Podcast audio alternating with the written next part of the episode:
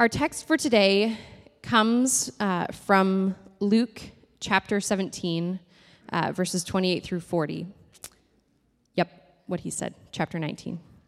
After Jesus had said this, he went on ahead, going up to Jerusalem. As he approached Bethphage and Bethany at the hill called the Mount of Olives, he sent two of his disciples, saying to them, Go to the village ahead of you, and as you enter it, you will find a colt tied there, which no one has ever ridden. Untie it and bring it here.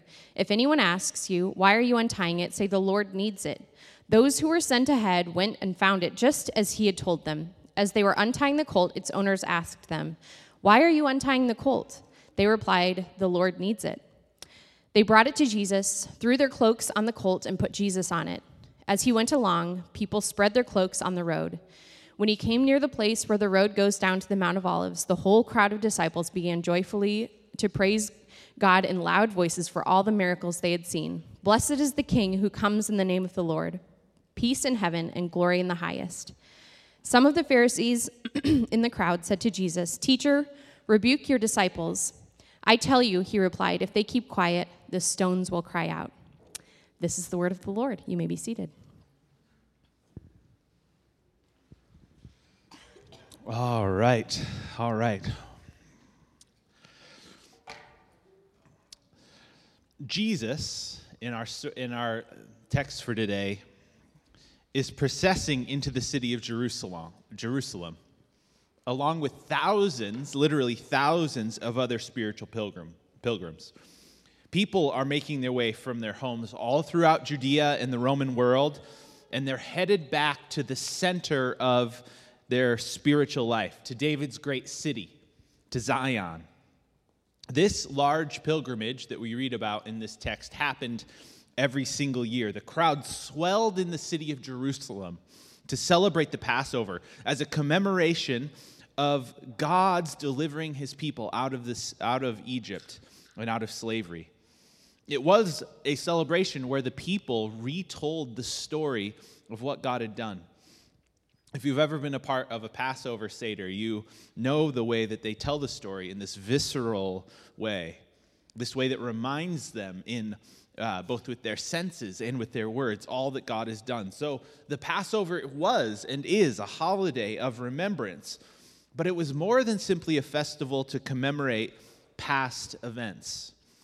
Because remember what the Passover was all about. It was about how Yahweh powerfully overcame the political authority of Pharaoh and the, orig- and the religious authority of the Egyptian gods and liberated the people from slavery. So while the people were in the business of remembering what God had done, excuse me,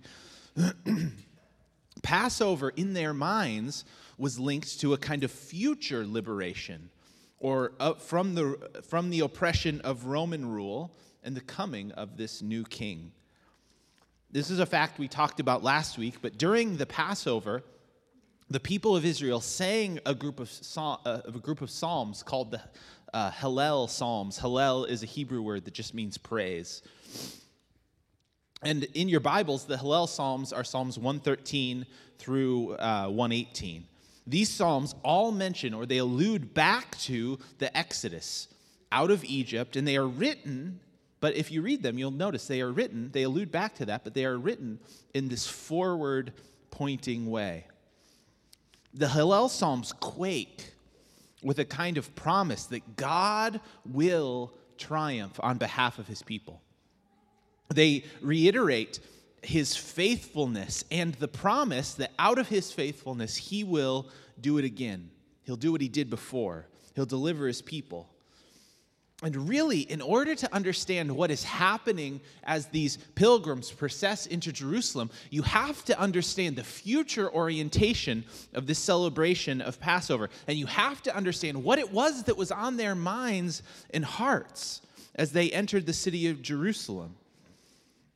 Many of these pilgrims uh, entered the city with these psalms of liberation on their hearts into Jerusalem and into their deliverance.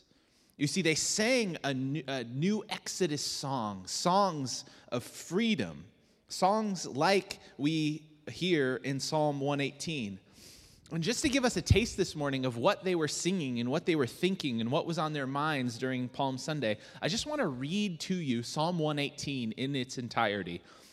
So here's what Here's what the New International Version of Psalm 118 sounds like. And you can kind of put yourself in the frame of mind that these pilgrims were in on Palm Sunday.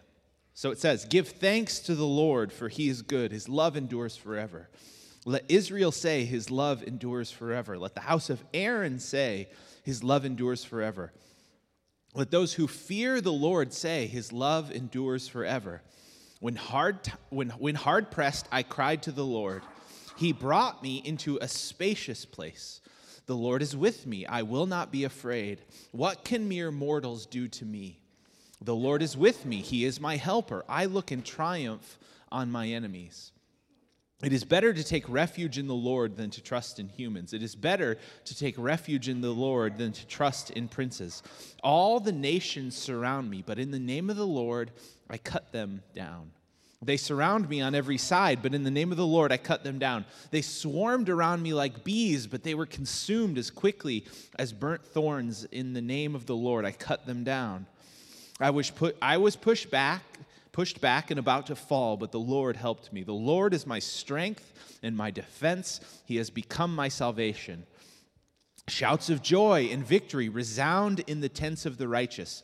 The Lord's righteous hand uh, the Lord's righteous hand has done mighty things. The Lord's right hand is lifted high. The Lord's right hand has done mighty things. I will not die but live and will proclaim what the Lord has done. The Lord has chastened me severely, but he has not given me over to death. Open for me the gates of the righteous, and I will enter and give thanks to the Lord. This is the gate of the Lord through which the righteous may enter. Remember, they were marching down to the gates of the city of Jerusalem as they sing this. I will give thanks, for you answered me. You gave. Uh, you have become my salvation. The stone the builders rejected has become the cornerstone. The Lord has done this, and in his and in and it is marvelous in our eyes. The Lord has done this very day. Let us rejoice today and be glad. Lord, save us. Lord, grant us success. Blessed is he who comes in the name of the Lord from the house of the, uh, for the, from the house of the Lord, we bless you. The Lord is God, and he has made his light shine on us. With bows in hand, just uh, join in the festal procession up to the horns of the altar. You are my God, and I will praise you. You are my God, and I will exalt you. Give thanks to the Lord, for he is good. His love endures forever. Do you feel the way that that psalm is both a a past tense and a present tense and a future tense. This, these Psalms, like I said, quake with a kind of anticipation. And when we pick up the story of the triumphal entry in Luke's gospel, Jesus entering the city from the east, down from the Mount of Olives, and towards the temple, the gate that was closest to the temple. And so I'm sure in that context, no one really knew what was happening right at first. Jesus and his disciples were just part of the multitude. They were just part of the crowd headed to Jerusalem for the Passover, making their way to what they believed to be the spiritual center of the world. But as he rides the foal of a donkey, not even a full grown donkey, mind you, something begins to happen. Luke tells us that on the road, the disciples begin to kind of kick up a scene as Jesus is entering the city. They start rejoicing and praising God in loud voices. Imagine with me just for a second. You are a pilgrim. You're on your way to the city, and behind you, you hear a ruckus start. A group of mostly poor Galilean Jews begin hooping and hollering and singing a familiar song. And this is what Luke tells us they began to sing in verse 38 Blessed is the King who comes in the name of the Lord. Peace in heaven and glory in the highest. Does it sound familiar? It's Psalm 118, 26, verse 26. Now, if you were with us last week, this is the exact same verse in the exact same psalm that John the Baptist pulls from to ask Jesus, Are you the coming one? Are you the king? Are you Ha uh, Erchomenos? Which I don't know why I put that in there. Anyways, Only this time, Luke tells us that now Jesus' disciples, as Jesus is riding a donkey down from the Mount of Olives through the eastern gate of the city and directly to the temple, begin to sing this same song again. They begin to proclaim this message. And if you are in the crowd and you hear this, you know what it means. Or at least you know it means something, doesn't it? And people begin to lay their cloaks on the ground in front of the foal of this donkey that Jesus is riding on. And the other gospel writers kind of fill in the scene for us. They tell us that people begin to pull palm branches, where this Sunday gets its name, off of the trees from around the path down to the city of Jerusalem, and they begin to wave them and they begin to sing along. And again, this means something, doesn't it? It's not a neutral activity. You know what it means. You read Psalm 118. It means that the king is coming. This is a song of enthronement. It's a song of coronation. It's a song of victory over your enemies. you see, all of the people and all of the disciples are singing this song because they believe Jesus is head to Jerusalem, heading to Jerusalem, not just to celebrate the Passover, that's not his only purpose, but to be crowned king, to inaugurate liberation, the everlasting kingdom of both peace and glory that God, through the prophets and through the Psalms, has been promising his people all, of the, all along. God, as it turns out, is faithful and steadfast. His love endures forever, and he will not leave his people alone. He will not surrender them or abandon them to foreign rule. He will be a God of delivering power in the world. And this is the, the motion and the energy of this event of, we call the triumphal entry. I ran across a painting this week, and I believe we have it up on the screen for you. This is a painting by 19th century painter James Tissot, I think is his name. I don't know if that's exactly how you pronounce it, but we're going with it this morning. There's something about the both the movement around Jesus in this painting and also the stillness of Jesus that speaks to me. You see, you see in this painting that Jesus is being lauded as, as a king. This is actually a close-up picture of, of the actual painting that I believe is in New York somewhere. But uh, if you were to see the full relief of this painting down on the lower third, in front of Jesus are some singers, and they're clearly singing a psalm as they process into the city of Jerusalem. And you see kind of around Jesus the joy, right? But in the center of the photo, Jesus is not particularly joyous, is he? He's kind of quiet. He's still. If you can see it, it, it in his eyes there is what origin at first I think kind of looked to me like a kind of sadness. But as I looked at the painting for a little longer, I realized it wasn't sadness. It was a kind of determination, a quiet confidence, a resolve. And we see that very resolve, I think, in verse 40 of our text for today. When the Pharisees run up to Jesus as this whole hoopla is happening on the road into the city, and you know what? They, they tell Jesus, Tell your disciples to be quiet. This is too much. We can't be about this business. We can't be getting this crowd riled up. These claims are exaggerated, right? You are just a guy riding a donkey. You're not the coming one. You're not the king. You're not David's son. This, your, your, your followers, I'm sure this, I'm just filling in blanks here. Your, your followers are poor. You're a homeless preacher. You have no army, right? Jesus, you might have done some miracles. I heard you can you've done miracles, but we've seen miracles before, right? Jesus, tell your disciples to be quiet, otherwise we are all going to get in trouble here. And it doesn't seem like you can handle the type of trouble that will be coming down. Do you really want to draw the attention of the Romans? We most certainly don't want to uh, draw the attention of the Romans, and we definitely don't want to blaspheme God. So, Jesus, tell your disciples to be quiet. And what does Jesus say? I tell you, he replied, if they keep quiet, the stones cry out. The stones will cry out. And Jesus, with that kind of steely resolve, continues on his mission. Here's another reason I think that Jesus is resolute in this story and in this painting. You can throw that painting back up. I think he knows where he's going. I think Jesus knows the twist in the story. I think Jesus recognizes the irony of what is occurring based on what is going to happen to him in just a series of days. I think we see the twist in the story in Jesus' eyes in this painting. Jesus knows that while he is headed to Jerusalem and he is headed to be crowned or coronated, it is not going to look like anyone in the crowd, or really anyone at all, thinks it's going to look. Jesus' coronation will not occur in a palace or on a throne, it will occur on a cross. The place of Jesus' coronation will be Golgotha, the place of the skull.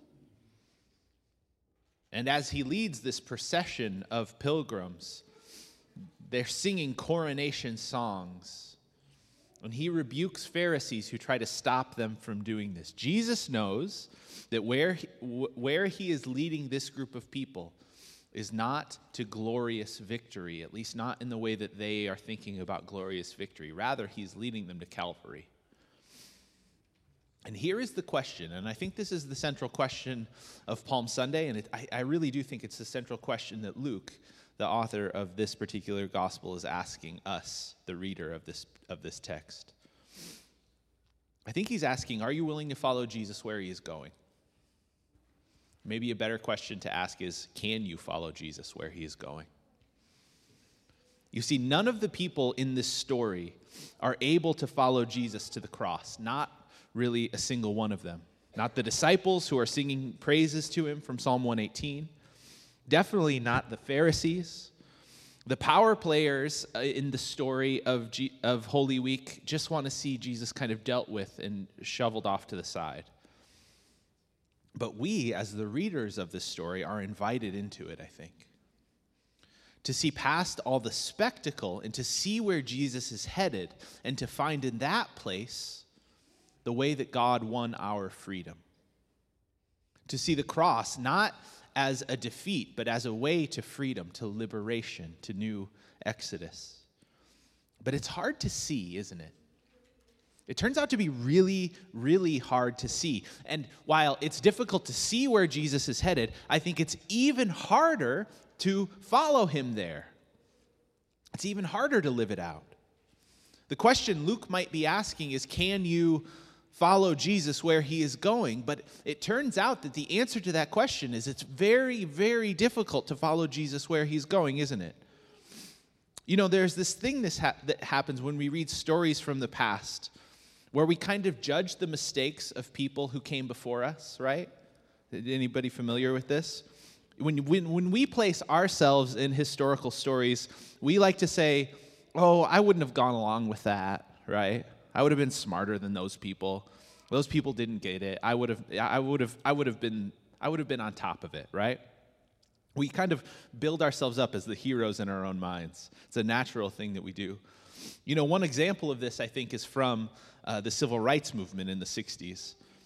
Uh, specifically on MLK Day, when it comes around every year, I think about this when a lot of people are posting quotes from MLK on their Facebook and Instagram, it, it, just kind of is an idea that always comes back to me. We see ourselves as the hero in the story, right? And when we look back on things like the civil rights movement or the life of MLK, we kind of put ourselves in the position and said we'd be on, we would be on his side. But the truth is that a Harris poll taken in 1968 found that the week that King was assassinated, his public disapproval rating was 75%. The vast majority of white Americans did not like that man and what he stood for one bit. And fast forward to today, and the majority of Americans probably believe he was a great man and did great things, and he was, and he did. But I don't think we should be too quick to pat ourselves on the back. And I think what we need to do is to look back at history with humility and allow ourselves to learn from that not to self aggrandize, but to learn in such a way as to allow ourselves to not make the mistakes that were made in the past, so that we they can teach us about ourselves. You know, I, I believe it was C.S. Lewis that said that uh, learning history frees us from the tyranny of the present, right? And I think a similar thing is happening in this story when we read the story of the triumphal entry. And we, when we feel instinctively that question that Luke is asking us from this text Are you able to follow Jesus where he is going? We go, Yeah, definitely. I definitely follow Jesus where he is going. I would have seen it, right? I would have understood. I would not have praised Jesus on Sunday and cried, Crucify him a few days later. Definitely not me, right? I wouldn't have been like those disciples who abandoned Jesus in his moment of need. Definitely would have stuck with him. When he called me to the, to the garden and to hold watch and pray with him, I definitely wouldn't have fallen asleep, right?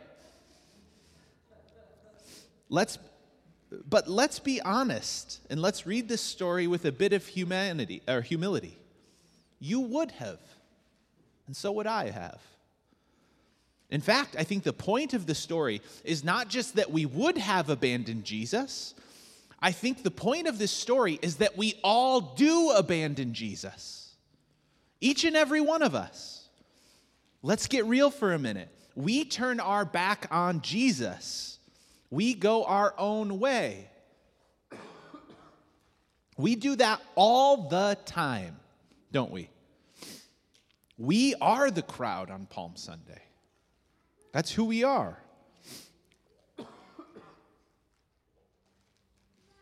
We do deny him with both our words and our actions. The scriptures tell us that we have all sinned and gone astray. We have all attempted to use Jesus for our own ends and purposes. We have all proclaimed praise with our mouth, but denied him when the rubber of our lives met the road. But Jesus goes to the cross nonetheless. Each, for each and every one of us. Throw that picture back up, if you could, for one second, that painting. no one in that picture expected what was about to happen. And virtually no one followed him where he was going. And we are all faulty and broken just like them. You see that the triumphal entry story shows us that none of us can follow Jesus to the cross. And that's good news. Because it shows us that God's grace flows towards us, and Jesus' heart is still resolute to save us, even when we fall so desperately short of the standard that we deny Him with both our words and our actions altogether. We are the crowd, we are the broken. We are the unfaithful. We are the faulty. We are the sinful. And Christ is still crowned king on Good Friday and resurrected on Easter Sunday all the same. Because that was and is exactly the kind of king that we need. It's exactly the kind of king that we are in need of. God is not faithful to you because you are faithful to him. We, we read about it in Psalm 118. That's not grace, that's a legal contract.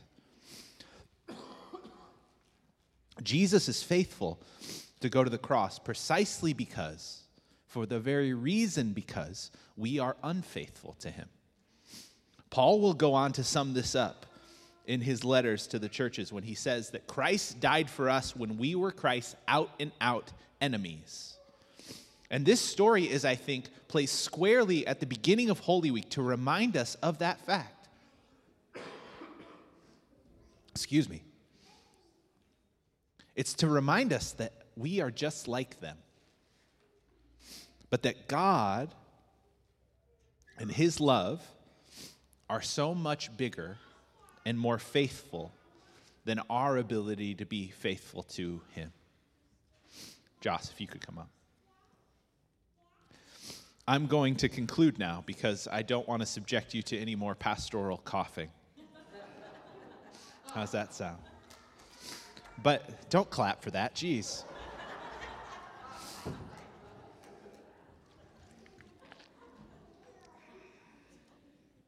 I want to conclude today by reading this, by circling back to this passage in Psalm 118.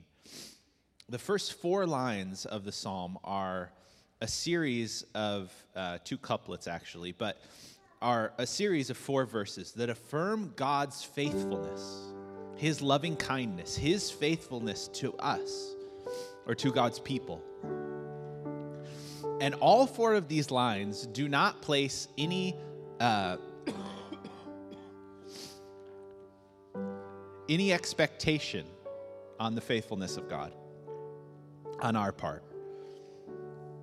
God is faithful to us when we cannot be faithful to Him, when we fall desperately short. This is the message of the gospel, right? That God fills in the gaps of our lives. And it's no surprise to me that Psalm 118 begins with this, uh, with this reminder of God's faithfulness. So I'm just going to read the first four verses one more time. Give thanks to the Lord, for he is good. His love endures forever. Let Israel say, His love endures forever. Let the house of Aaron say, His love endures forever. Let those who fear the Lord say, His love endures forever. Jesus exemplifies the loving endurance of God towards his people when, despite our unfaithfulness, he goes to the cross.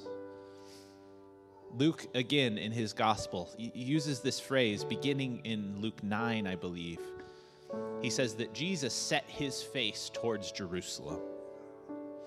Jesus sets his face resolutely towards a path to the cross that he knows he needs to go to and that he knows we need.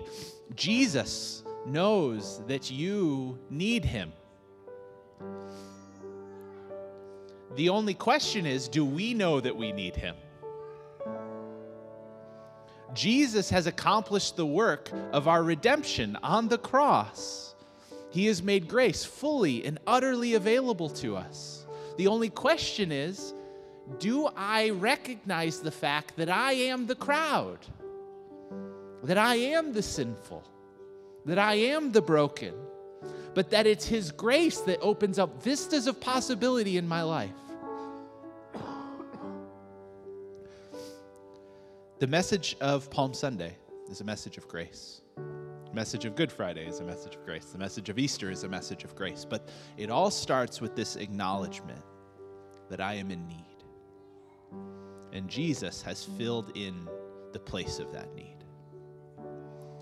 And as we go uh, through this journey of Holy Week over the next number of days, I think the thing that is most important for us to realize, and the reason we even have a Good Friday service on, on Sunday, is to recognize our need.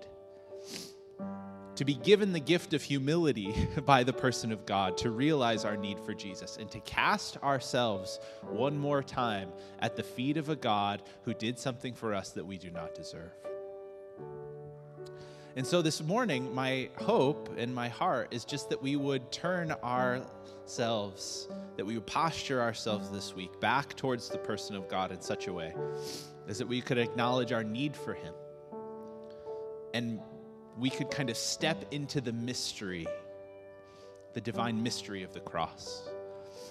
That Christ has died, and Christ has risen, and Christ will come again. And so this morning, would you stand with me? And I just kind of want to publicly, I want us to confess our need. So wherever you are, and maybe you came into the place going like, don't definitely don't need anything from God. You're wrong. Um,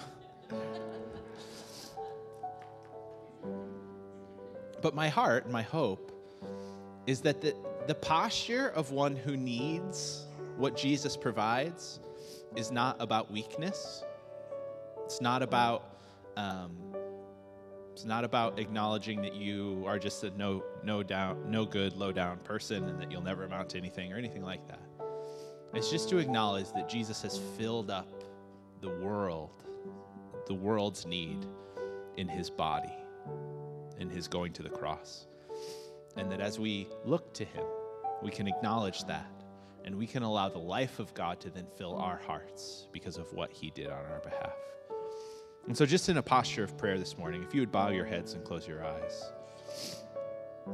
And just where you are in the quietness of your heart, would you just say this to the Lord Lord, I need you.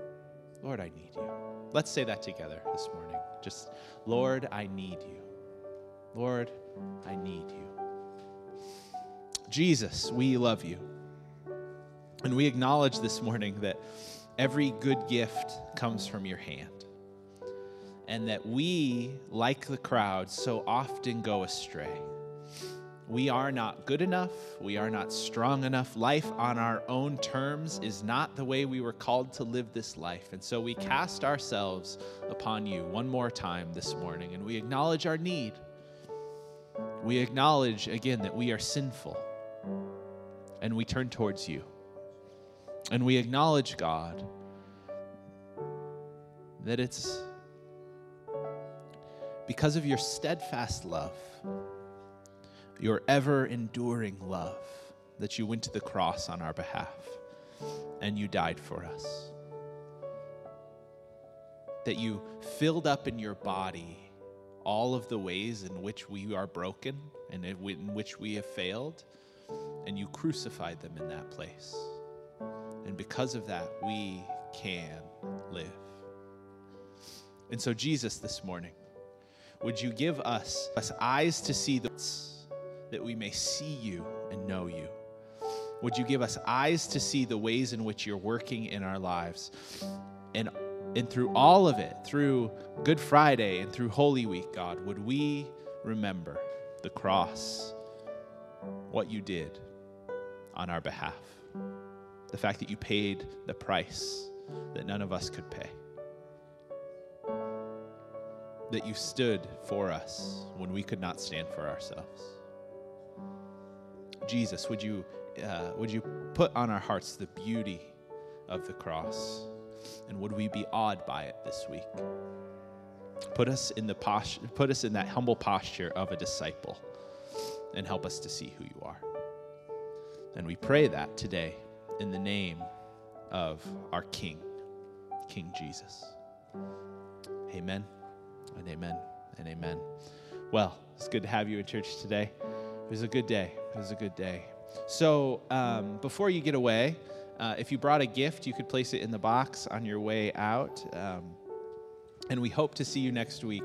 You know, uh, Easter is one of those days where uh, hopefully most most of us are here. So here's the deal: uh, if you would come a few minutes early and find a seat, that would be helpful for us uh, just to make sure everybody has a place uh, and we can all be together next Easter to, or on Easter Sunday to celebrate the resurrection. And if you're free Friday night, uh, on Friday evening, we'll have some time to meditate on the cross and receive communion together. So we hope to see you for Good Friday as well. All right, all right. Go today in the grace and in the peace of our Lord Jesus Christ.